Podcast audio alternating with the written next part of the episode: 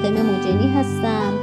بشنوید ادامه حکایت کنیز بینظیر در شب چهارصد و سی و هفتم از هزار یک شب. گفت ای ملک جوانبخت کنیزک حدیث شریف ذکر کرد. فقی به او گفت احسنت ای کنیزک مرا خبر ده که فایده نماز چیست. کنیزک گفت نماز سبب وصل بندگان است. به خدای تعالی و نماز را ده خصلت است. اول دل را نورانی کند و روی را روشن گرداند و بلاها را بگرداند و خدای تعالی را خشنود کند و شیطان را به خشم آورد و شر دشمنان نگاه دارد و رحمت را زیاد کند و غضب خدا را فرو نشانده و بنده را به خاجه خود نزدیک کند. و نماز کننده را از کارهای زشت باز دارد و نماز از واجبات است و ستون دین است. فقی گفت احسنت. ای کنیزک. مرا خبر ده که کلید نماز چیست. کنیزک گفت کلید نماز وضو است. فقی گفت کلید وضو چیست؟ کنیز گفت بردن نام خدای تعالی. فقی گفت کلید بردن نام خدای تعالی چیست؟ کنیز گفت یقین است. فقی گفت کلید یقین چیست؟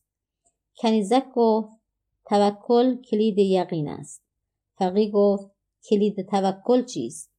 کنیز گفت امیدواری. فقی گفت کلید امیدواری چیست؟ کنیز گفت فرمان برداری فقی گفت کلید فرمان برداری چیست؟ کنیز گفت اعتراف کردن به یگانگی خدا. فقی گفت احسنت ای کنیز. مرا خبر ده که واجبات وضو چند است. کنیز گفت واجبات وضو در مذهب امام شافعی شش است. نیت است و شستن رو و دو دست با مفرق و مسح پاره از سر و شستن پاها تا کبتین و ترتیب در میان اینها و مستجابات وضو ده چیز است.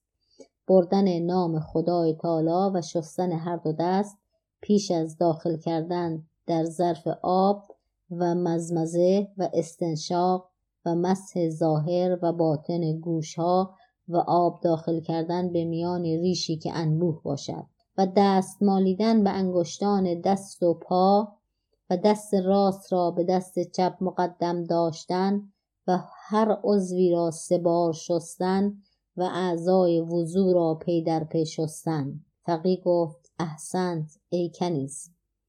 بازگو که هر وقت انسان قصد وضو کند در نزد او از ملائکه و شیاطین کدام یک هستند؟ کنیزک گفت چون بنده مهیای وضو شود ملائکه از طرف راست و شیاطین از دست چپ او بیایند و چون در آغاز وضو نام خدا ببرد شیاطین بگریزند و ملائکه بر ایشان غلبه کنند و خیمه با چهار تناب از برای بنده بزنند و به هر تناب ملکی باشد که خدای تعالی را تسبیح کند و از برای آن بنده طلب آمرزش کند و اگر در آغاز وضو نام خدا نبرد شیاطین بر ملائکه غلبه کنند و ملائکه از نزد او دور شوند. و شیطان او را وسوسه کند تا اینکه او را به شک بیندازد و وضوع او را ناقص گرداند. پیغمبر علیه السلام فرموده که وضوع درست شیطان را دور کند و از جور سلطان ایمن گردد. و پیغمبر علیه السلام فرموده است هر کس که بی وضو باشد بلا او را فرو گیرد و جز خیشتن دیگری را ملامت نکند. فقی گفت احسنت ای کنیز فرایز و سنن قص را از برای من بازگوی. کنیز گفت فرایز قسل نیت است و شستن تمام بدن اما سنن قص وضو گرفتن است. قبل از او و مالیدن دست است بر بدن و رساندن آب به میان موها. فقی گفت احسن ای کنیز. چون قصه به دینجا رسید بامداد شد و شهرزاد لب از داستان فرو